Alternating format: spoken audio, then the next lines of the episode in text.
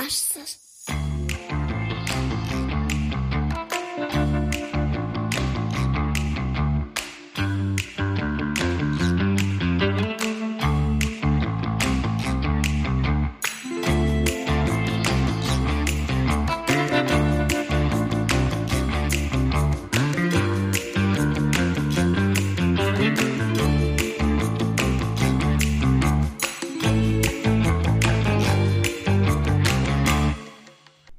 Hallo und herzlich willkommen bei Teachcast, dem Podcast für angehende Grundschullehrkräfte. Mein Name ist Nina Dunker. Ich thematisiere Themen rund um die Disziplin Grundschulpädagogik sowie Sachunterricht und erläutere dir relevante fachliche Konzepte dazu. Außerdem hole ich dir immer wieder spannende Gäste vors Mikro. Du hörst diese Folge am Donnerstag, den 20.01.2022 und dies ist die neunte Folge. In dieser Folge wird es um den Sachunterricht und die Frage der Bildungsinhalte oder den perspektivvernetzenden Themenbereichen, wie das im Sachunterricht heißt, gehen. Die Leitfrage soll sein, was ist die Sache im Sachunterricht und welche Bildungsinhalte werden im Sachunterricht eigentlich thematisiert? Diesen Fragen wollen wir heute in dieser Folge nachgehen.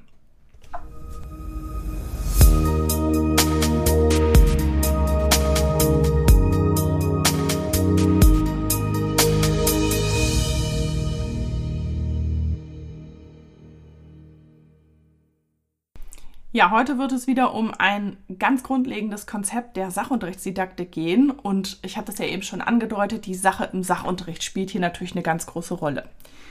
Im Perspektivrahmen Sachunterricht, das ist sozusagen die, das übergeordnete Curriculum im Sachunterricht, heißt das Ganze perspektivvernetzende Themenbereiche.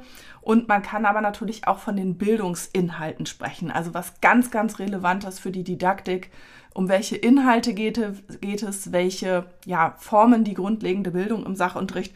Und natürlich letztendlich hat das auch wieder Auswirkungen auf die Frage, wie gestalte ich als Lehrkraft den Sachunterricht? Wie plane ich denn eigentlich? Welche ähm, Bildungsinhalte setze ich denn ins Zentrum oder welche thematisiere ich im Unterricht?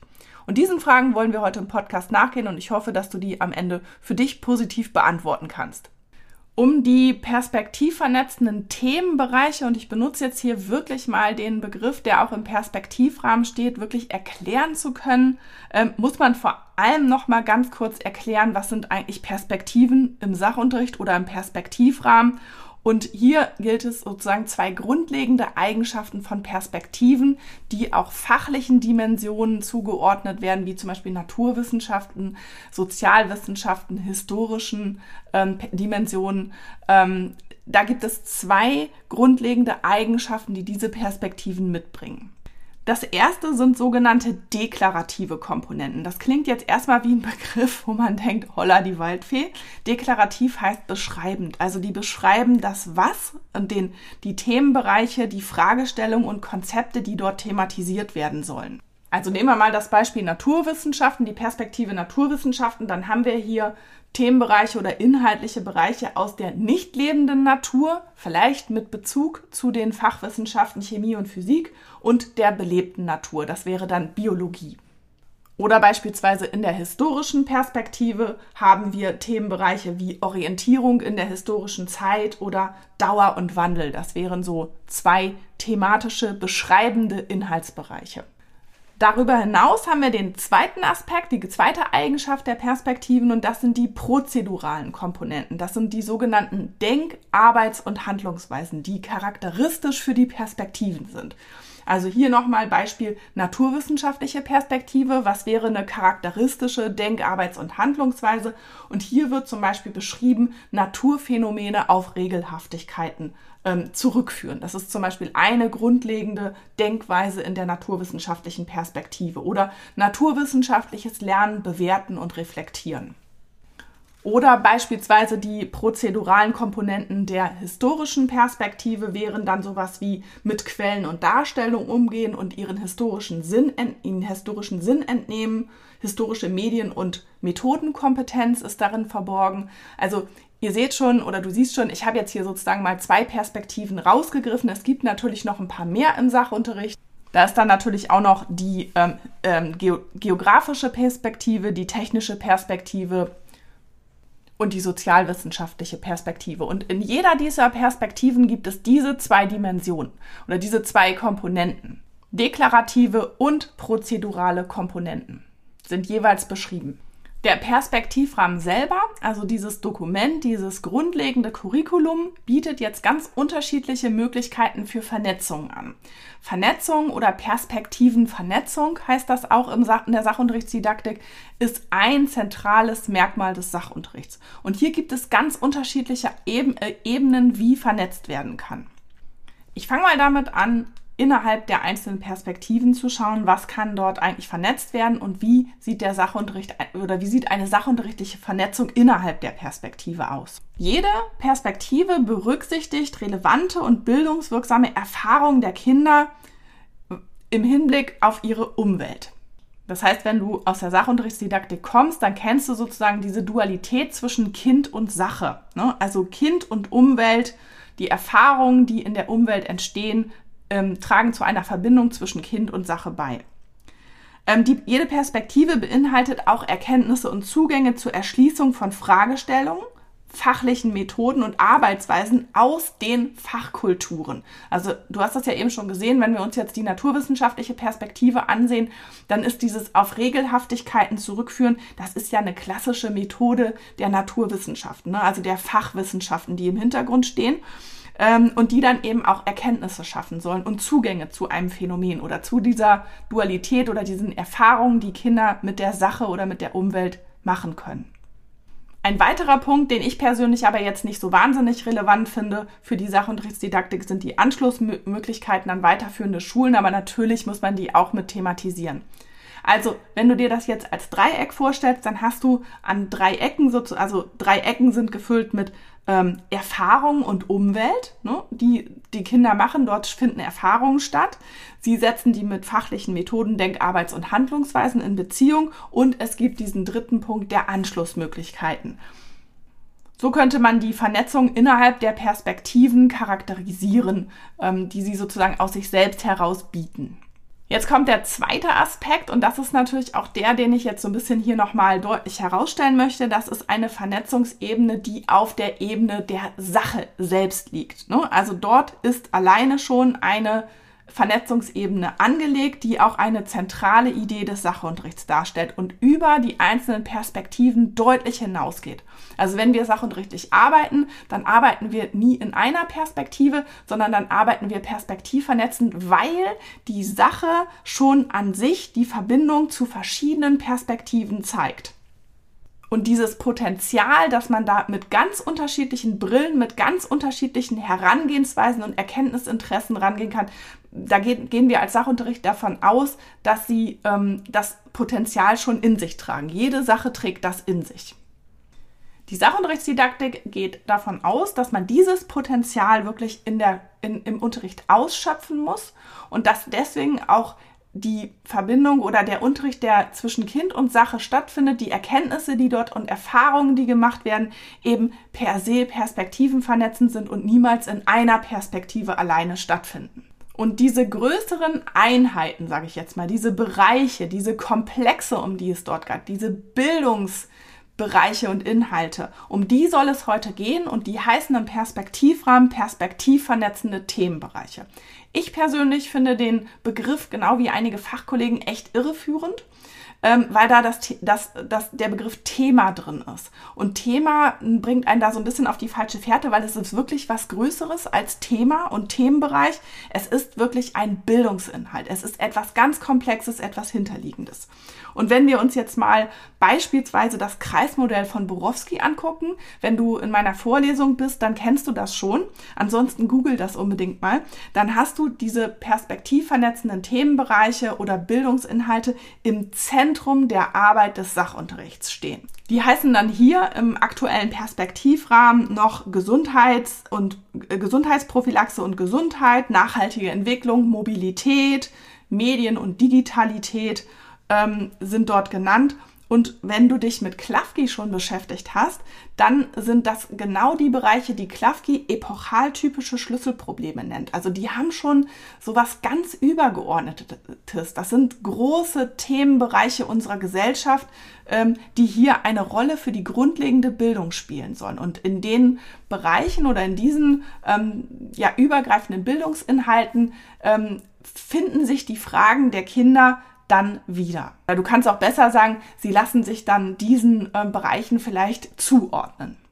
Jetzt haben wir so komplexe Bildungsinhalte gehört und natürlich verbindet sich dann auch die Frage damit, ja, was sollen die Schülerinnen und Schüler denn dazu lernen? Was gilt es denn zu lernen? Und das definiert der Sachunterricht ebenfalls. Der erste Aspekt ist, dass diese perspektivvernetzenden Themenreiche dazu gedacht sind, eben weg von der fachwissenschaftlichen Betrachtung hin zu Zusammenhänge zwischen verschiedenen Perspektiven, verschiedene Sichtweisen und verschiedene Möglichkeiten der Erkenntnisgewinnung dienen. Das heißt, die Schülerinnen und Schüler sollen sehen oder sollen mitnehmen, dass es ganz unterschiedliche Blickwinkel auf diese Sachen gibt und dass wir die unterschiedlich nutzen können.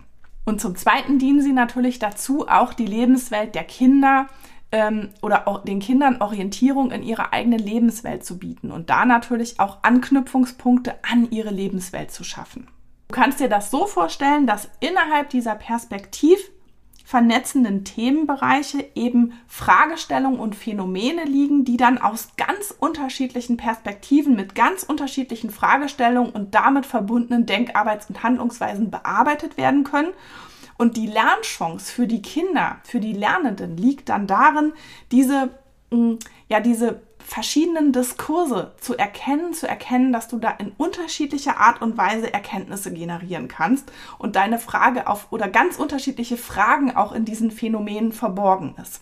Also das Potenzial dieser Phänomene liegt eben da drin, da, eben nicht darin, dass du sozusagen übergeordnet guckst, was sollen die Schülerinnen und Schüler denn bei BNE eigentlich lernen, sondern dass du Phänomene zuordnest, die aus dem Komplex BNE stammen und mit den Kindern einübst, dass man da ganz unterschiedliche Perspektiven einnehmen kann, sich dieses Phänomen anzueignen, ähm, Erkenntnisse darüber zu gewinnen und dass all dies Bestand hat, auch im Diskurs und in der Diskursivität im Unterricht.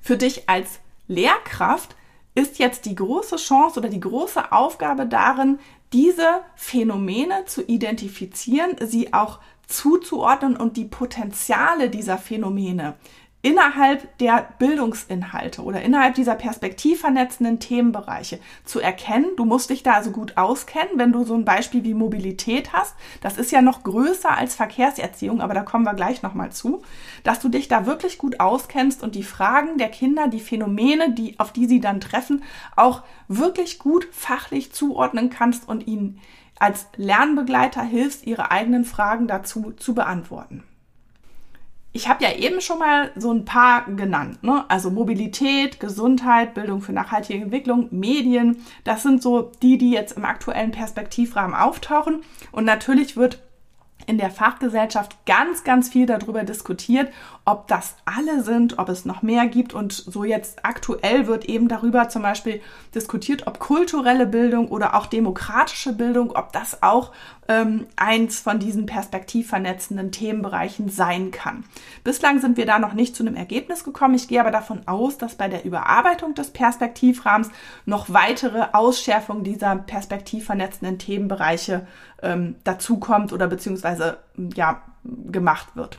Das heißt, zum aktuellen Zeitpunkt formuliert der Perspektivrahmen nur diese vier. Mobilität, Gesundheit, Bildung für nachhaltige Entwicklung und Medien. Und es wird also davon ausgegangen, dass sämtliche Phänomene und ja, Fragestellungen der Kinder wirklich auch innerhalb dieser Bildungsinhalte zu finden ist. Jetzt würde ich gerne nochmal an dieser Stelle für dich sozusagen einen Aspekt aufmachen. Ich hoffe, der führt nicht zu Verwirrung, aber ich weiß, dass der eben für ganz viele immer sehr wichtig ist und dass diese Frage ganz, ganz häufig in der Vorlesung oder in den Seminaren kommt. Ja, es gibt ja auch noch diese perspektivvernetzenden ähm, Denkarbeits- und Handlungsweisen im ähm, Perspektivrahmen. Auch die gibt es noch. Ne? Das sind jetzt alles sehr ähnliche Begriffe. Das ist dann sowas wie erkennen, verstehen, evaluieren, reflektieren.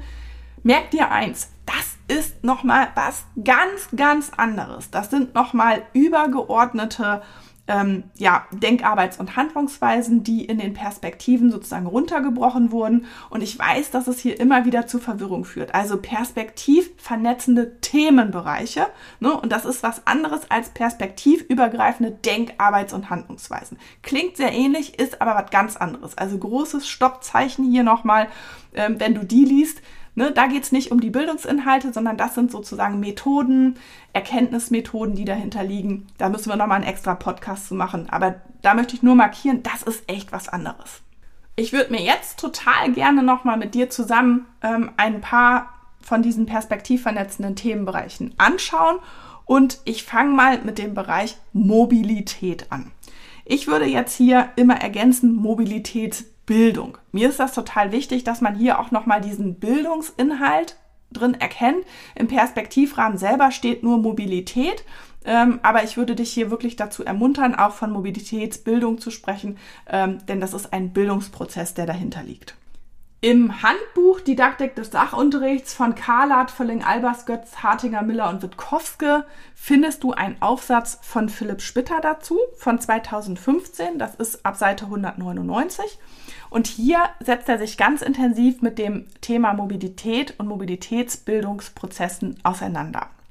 Er sagt, Mobilität, gemeint ist hier die räumliche Beweglichkeit des Unterwegs. Das Unterwegssein ist ein Grundbedürfnis von Menschen und stellt die Grundlage sozialer, gesellschaftlicher und wirtschaftlicher Prozesse dar.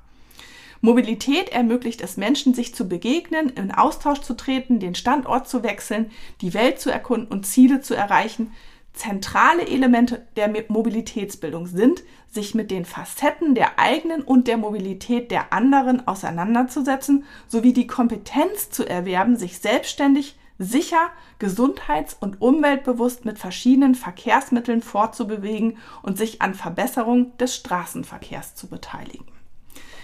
Hier siehst du jetzt auch schon, ne, das ist ein bisschen mehr als die traditionelle Verkehrserziehung. Ne, da werden lediglich so Regel- und Sicherheitserziehung findet dort statt und das entsprechende Verhaltenstraining wird geübt und die neuere Mobilitätsbildung muss wirklich größer gefasst werden. Ne? Das ist ein viel, viel größerer Komplex und hier spielen ganz andere Aspekte auch nochmal eine Rolle. Verkehr und Mobilität kann eben wirklich als eins dieser großen Bildungsinhalte oder auch, ne, Spitter ordnet das dann auch diesen epochaltypischen Schlüsselproblemen von Klafki zu. Das stellt Verkehr und Mobilität eben dar und damit ist es ein Thema des Sachunterrichts. Ne, hier geht es um Auswirkungen des Straßenverkehrs auf die Entwicklung von Kindern, ihren Spielraum im Freien und auf die Umwelt und auf die Gesundheit des Ganzen. Kinder sollen befähigt werden, so mobil zu werden, dass auch nachfolgende Generationen dies im gleichen Maße tun können. Das formuliert der Perspektivrahmen dann wiederum. Ne? Und ja, es sollte dann natürlich auf jeden Fall auch eine kritische Betrachtung von Verkehrsmitteln und ihren Auswirkungen auf das Klima und auf die Umwelt ähm, ja, entstehen, ne? damit eben auch sozusagen der Bereich ähm, nachhaltiger Umgang mit Ressourcen spielt hier eine Rolle oder der soll eben auch mit thematisiert werden.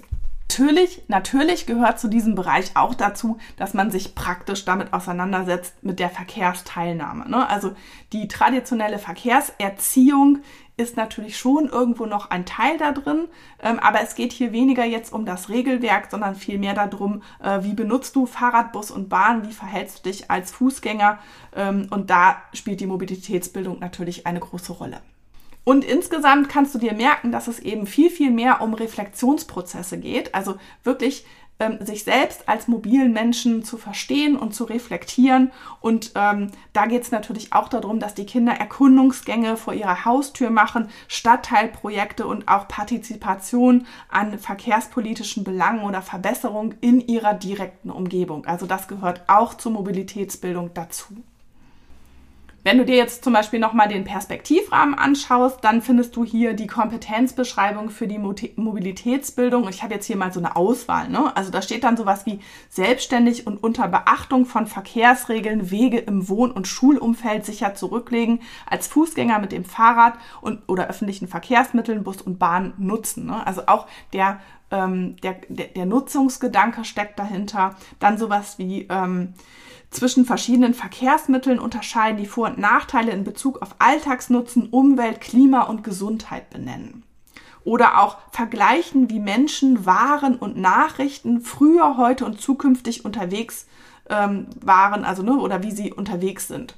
Da siehst du auch schon, ne, hier steckt schon in diesem Perspektiv vernetzenden Themenbereich steckt schon ganz, ganz viel verschiedene Perspektive drin Ähm, da geht also schon, gehen so verschiedene Dimensionen auf. Ich weiß nicht, ob es dir auch so geht, aber ich kann mir hier so ganz, ganz unterschiedliche Fragestellungen vorstellen. Ne? Also wie wurden Waren früher transportiert, ähm, Pferdefuhrwerk gegen Auto, gegen Laster oder sowas in die Richtung. Da hat man natürlich auch und unter anderem eine historische Dimension drin, aber man hat hier natürlich auch ähm, vielleicht sowas wie eine sozialwissenschaftliche Perspektive drin. Ne? Was war Arbeit früher, was ist Arbeit heute und so.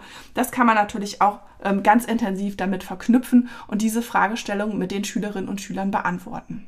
Weiterer perspektiv vernetzender Themenbereich laut Perspektivrahmen. Dort heißt es Gesundheit und Gesundheitsprophylaxe.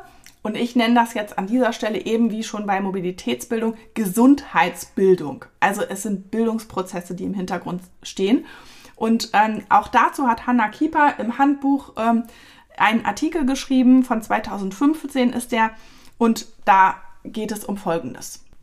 Hanna Kieper schreibt auf Seite 190, die Empfehlung zur Gesundheitsförderung und Prävention in der Schule gemäß Beschluss der KMK vom 15.11.2012 verstehen Gesundheit als grundlegendes Menschenrecht. Sie postulieren, dass gesundheitsbewusste Menschen Verantwortung für ihre eigene psychische, physische und mentale Gesundheit sowie die Gesundheit anderer übernehmen. Darüber hinaus wird auf die Umgestaltung der Schule unter der Leitidee der gesunden Schule gesetzt. Also macht ihr hier nochmal bewusst, ne, diese gesunde Schule, diese gesundheitsförderliche Umgebung ähm, spielt bei der Gesundheitsbildung eine große Rolle. Und hier geht es natürlich darum, Schulhof, Schulgarten, Schulgebäude, Klassenzimmergestaltung, Bewegungsförderung, Stressabbau, Aggressionsabbau. Das sind alles Themen, die sozusagen in diesem Bereich auch mitfallen und eben deutlich über die ja, vielleicht traditionelle Gesundheitserziehung hinausgehen. Ne? Kann man sich jetzt vorstellen. Ne? Also früher war so Zahngesundheit und Erziehung dazu, gesunde Zähne zu haben, das Thema. Und heute hat man natürlich so Themen wie ähm, Stressreduktion, Aggressionsabbau und auch Bewegungslandschaften ähm, oder Bewegungsförderung ähm, spielen hier eine viel, viel größere Rolle in den neueren Konzepten.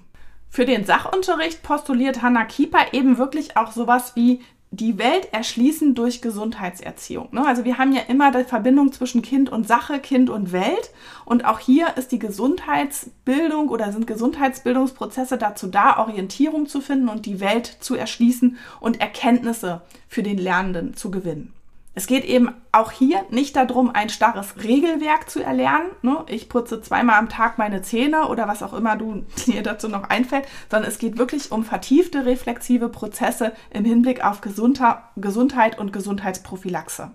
Für den Sachunterricht ergeben sich eben hier perspektivvernetzende ja, Fragestellungen, zum Beispiel im Hinblick auf Umweltschutz, ne? also Umgang mit Wasser, Luft, Boden, Energie und Rohstoffen und die Bedeutsamkeit für die eigenen Körper. Ne? Was mache ich damit? Welche Auswirkungen hat das? Fragen der Ernährungskultur stehen in der, im Zentrum. Ne? Lebensmittelkunde, Medikamenten- und Drogenkonsum haben wir ja sogar in einigen Rahmenplänen ganz explizit nochmal benannt. Dann ähm, Themen wie ähm, Arbeit und Freizeit, also Arbeitsrhythmen, Arbeitsbedingungen, Stress und Freizeitgestaltung, ähm, Lebenswelten und Lebensweisen, Wohnen, Le Lärm und Verkehr könnten thematisiert werden und die Auswirkungen auf die eigene Gesundheit. Dann natürlich auch der Körper. Das ist eins so der traditionellen Themen, die wir auch kennen. Ne? Zähne und Körper sind so die Bereiche, die man aus den traditionellen Lehrplänen kennt. Bau- und Funktionsweise, ansteckende und nicht ansteckende Krankheiten, Entwicklungen des Körpers, aber auch Krankheiten oder auch menschliche Sexualität wird hier beim Körper thematisiert. Hier wäre jetzt aber auch nochmal wichtig, hier gilt es nicht, starre Regelwerke zu erarbeiten, sondern wirklich reflexiv und sehr stark reflektierend mit diesen Aspekten äh, zu verfahren. Klar, Hygiene spielt auch immer noch eine Rolle. Ne? Zahngesundheit würde unter den Bereich Hygiene fallen, aber auch Körperkleidung und Wohnung darf mit thematisiert werden und auch sowas wie Sicherheit, also Unfallverhütung, Selbstverteidigung und Gewalt sind Themen, die in den Bereich äh, Gesundheitsbildung fallen. Ich möchte dir jetzt hier nochmal kurz einen Auszug aus dem Perspektivrahmen, das findest du so ab Seite 81 und folgenden. Da werden nochmal die Kompetenzbeschreibungen in der Gesundheitsbildung ähm, vorgestellt und so als Auswahl ähm, würde ich hier gerne nochmal ein, zwei thematisieren. Das eine ist zum Beispiel sowas wie Bewegung und Sport, Gestaltung eines bewegungsfreundlichen Alltags in Freizeit und Schule. Also die gesunde Schule thematisiert natürlich auch diese Bewegungsfreude. Da kann man ganz, ganz viele Dimensionen in den Blick nehmen und kann die ähm, im Unterricht mit thematisieren. Ähm, des Weiteren psychisches Wohlbefinden erkennen sowie Maßnahmen zum Umgang damit beschreiben und anwenden. Ne? Also sowas wie Tagebücher der, des psychischen Wohlbefindens dürfen natürlich auftauchen. Wo entsteht Stress in der Schule? Wo entsteht Stress in der Familie? Das kann natürlich ähm, eine gute Möglichkeit sein, auch damit umzugehen und das auch mit zu thematisieren. Natürlich kann man das Ganze auch naturwissenschaftlich thematisieren und kann Fragestellungen, was ist denn eigentlich Stress nachgehen mit den Kindern? Ne? Wie, was ist das eigentlich? Was passiert da im Körper bei Stresssituationen?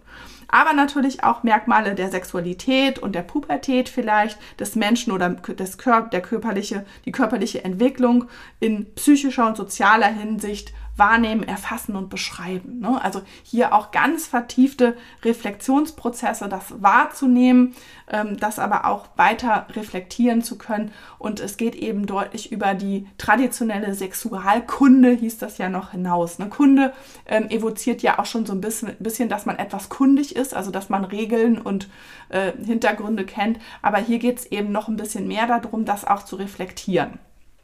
Also du siehst schon, diese perspektivvernetzenden Themenbereiche, das sind wirklich größere Dimensionen. Ich hatte das am Anfang schon gesagt, es sind wirkliche Bildungsinhalte, große Bildungsthemen für die grundlegende Bildung und ähm, da steckt wirklich unglaublich viel Potenzial drin für einen perspektivvernetzenden Sachunterricht. Etwas neueren Charakter hat ähm, der perspektivvernetzende Themenbereich Bildung für nachhaltige Entwicklung oder auch kurz BNE. Auch hierzu findest du einen Grundlagenartikel von Hauenschild und Bolschow im Handbuch Didaktik des Sachunterrichts. Und sie weisen nochmal darauf hin, dass der Kern von BNE die Bedürfnisse heutiger Generation zu befriedigen, ohne die Bedürfnisse kommender Generation zu gefährden ist. Ich finde diesen Satz wirklich total gut, deswegen habe ich dir den hier heute nochmal mitgebracht. Du findest den auf Seite 195, weil das ist wirklich der Kern von BNE. Es geht darum, wirklich diese Bedürfnisse heute zu befriedigen, ohne kommende Generationen zu gefährden. Das ist das zentrale Anliegen von BNE. Die beiden Autoren sagen aber eben auch, es zielt in hohem Maße auf Wissens- und Handlungskomponenten. Also das heißt, es geht nicht nur darum, dass ich über Aspekte von Bildung für nachhaltige Entwicklung weiß, sondern dass ich diese auch in meine Handlung umsetze. Das ist ein riesengroßer Punkt in dieser ganzen BNE-Bildung, in diesem ganzen Bildungsprozess.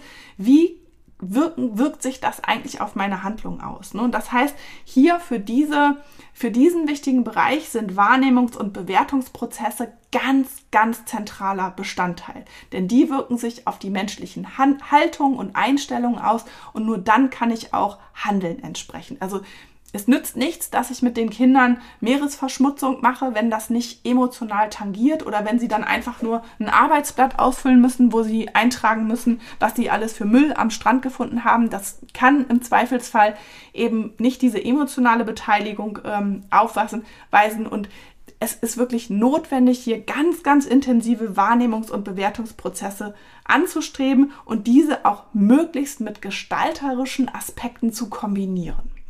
Auch hier nochmal der Blick mit dir zusammen in den Perspektivrahmen. Ja, so ab Seite 77 findest du ähm, die Dinge, über die die Kinder Welt erschließen im Hinblick auf BNE machen können oder in, de, in, in denen das passiert.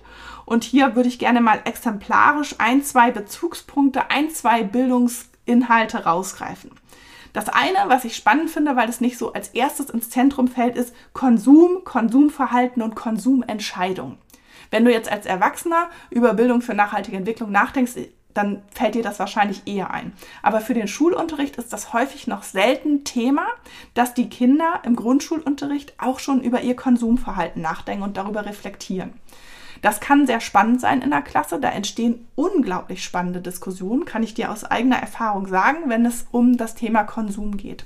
Wir haben das mal in meiner Klasse zum Thema Schuhe kaufen gemacht und das ist wirklich ähm, ähm, sehr spannend. Es ist auch ein sehr polarisierendes Thema, also man muss da schon ein bisschen aufpassen. Ähm, und was du auch nicht vergessen darfst, wenn du solche Sachen thematisierst, dann werden die natürlich auch bei den Kindern mit in die Familien getragen. Und das heißt, du musst die Eltern und die Familie natürlich auch irgendwie mitnehmen. Das sei nur so am Rande erwähnt, ähm, weil mir das tatsächlich auch ähm, aufgefallen ist, dass die Eltern natürlich auch mitgenommen werden müssen. Die Eltern in meiner Klasse fanden das super spannend, dass auch Diskussion und Diskurs in den Familien dazu entstanden ist. Und das ist ja auch ein zentrales Anliegen des Sachunterrichts, so Diskur Diskurse herzustellen und darüber auch zu argumentieren, vielleicht auch ein bisschen zu streiten. Zweiter Aspekt, ähm, den ich hier mal rausgreifen möchte, ist unterschiedliche Lebensweisen und Lebensbedingungen von Menschen, Ungleichheiten und Ungerechtigkeiten. Das ist auch ein Aspekt, der vielleicht nicht so im allerersten Moment bei BNE auftaucht, wenn man jetzt an Schule denkt. Aber auch hier ergeben sich natürlich ganz, ganz wichtige Bezugsdimensionen für die Kinder. Hier gibt, ergibt, ergeben sich ganz, ganz tolle Diskurse dazu, was ist eigentlich Ungleichheit? Wieso gibt es eigentlich Ungleichheiten zwischen Menschen? Und ähm, was ist auch Ungerechtigkeit, wenn es jetzt um Lebensbedingungen und Lebensweisen geht? Klar, du kannst dir natürlich schon denken, dass jetzt, wenn du diesen letzten Punkt nimmst, Lebensweisen, dann hast du auch wieder ganz, ganz viele Bezugspunkte und Vernetzungen zu anderen großen perspektivvernetzenden Themenbereichen, wie zum Beispiel Mobilität und Gesundheit. Das taucht dort auch wieder auf und das ist auch genau so gedacht, dass es eben nicht in diesem klein-klein, in diesem Schubladendenken ist, sondern dass das eine unglaublich große, vernetzte, miteinander zusammenhängende Bildungskom ein Bildungskomplex ist, ähm, den es dann eben auch zu erschließen gilt mit den Kindern. Die Kompetenzbeschreibung zu BNE im Perspektivrahmen ähm, beziehen sich auf ähm, Aspekte wie vorausschauendes Denken und Handeln, gerecht und solidarisch sein, verständigen und kooperieren. Also auch hier siehst du schon, es geht nicht ausschließlich um Wissen, sondern es geht um diese Handlung. Interdisziplinär arbeiten wird zum Beispiel auch genannt. Ähm, Lebensstile und Lebensbilder reflektieren. Du siehst schon, da ist diese ganz starke Reflexionskomponente auch nochmal mit genannt. Und ähm, das gilt es dann natürlich auch im Unterricht umzusetzen. Also hier nochmal mein, mein Appell an dich. Ähm, also ein Arbeitsblatt zu einfach dazu zu machen, was man irgendwie an meeresverschmutzten Teilen findet oder wie man, was man dafür ähm, äh, Strandgut irgendwie findet, was aus Plastik ist, das reicht einfach nicht, sondern es sind verdammt nochmal diese Reflexionsprozesse, die unbedingt sein müssen. Jetzt bin ich hier wirklich mal ein bisschen in Rage gekommen. Das liegt aber daran, dass man das leider immer noch wenig im Unterricht sieht sondern es geht immer noch auf so eine Wissenskomponente an vielen Stellen hinaus. Wenn du jetzt diesen Podcast hörst oder wenn du einer von meinen Studierenden bist, dann hoffe ich einfach, dass du deinen Unterricht mehr auf diese Reflexionsprozesse fokussierst. Letzter Bereich, auch ne, Medienbildung oder Digitalität. Digitalisierung ist ähm, auch ein weiterer Aspekt, ein, der letzte, den wir unter den perspektivvernetzenden Themenbereichen hier diskutieren wollen. Auch hierzu gibt es einen Grundlagenartikel im Handbuch Didaktik des Sachunterrichts von Peschel und ähm, er sagt, dass es sich grob zwei wesentliche Betrachtungsweisen von Medien unterscheiden lassen. Das eine ist, Medien sind Teil der Lebenswelt der Kinder. Das ist heute so, damit müssen wir auch leben und das heißt, diese Phänomene und Zusammenhänge zur Lebenswelt müssen hergestellt werden. Das ist eine, ein Teil der Lebenswirklichkeit der Kinder.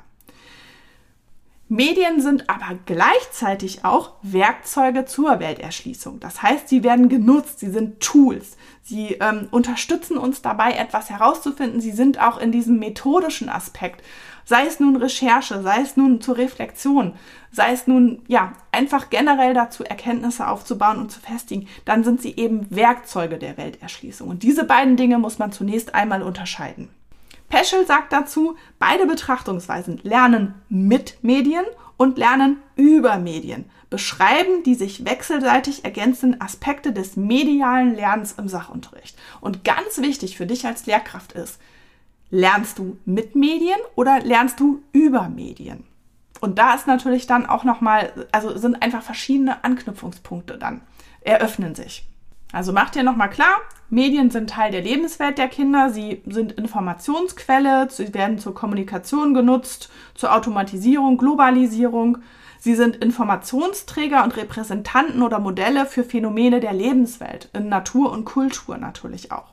Medien sind Zugangs-, Anschauungs- und Ordnungshilfen für schwer zugängliche und komplexe Sachen und Sachverhalte.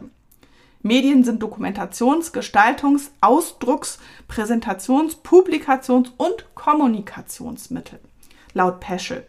Und Medien sind natürlich Unterhaltungs-, Spiel- und Kunstmittel für kontemplative, kreative und ästhetische Zugänge zur Welt. Also die haben, bringen schon mit sich selber eben diese Aspekte mit. Dann hast du wahrscheinlich schon mal ähm, etwas von dem ähm, Begriff Medienkompetenz gehört. Ähm, das ist auch so ein Begriff, der wird mittlerweile so ein bisschen knatschig behandelt. Ähm, Medienkompetenz, was ist das eigentlich? Ich persönlich kenne das noch so aus meiner Studiumsausbildung, also ähm, zum Ende der 90er, Anfang der 2000er Jahre, da war Medienkompetenz noch so ein ganz großes Schlagwort. Und heute ähm, ist eben eigentlich nicht mehr die Frage, wie du mit Medien lernst, sondern auch eher, wie du es reflektierst. Ähm, Peschel sagt dazu, das Potenzial, mit Medien in unterschiedlichen Situationen verantwortungsvoll umzugehen, sie zielgerichtet einzusetzen und selbstbestimmt gestalten zu können, das würde man heute unter Medienkompetenz verstehen. Und dazu gehören eben Kenntnisse über Arten, Macharten, Intentionen, Wirkungen, Möglichkeiten und Gefahren von Medien beziehungsweise ihre Nutzung und Gestaltung. Du siehst auch hier, kann das nicht oft genug erwähnen, es geht um die Reflexion.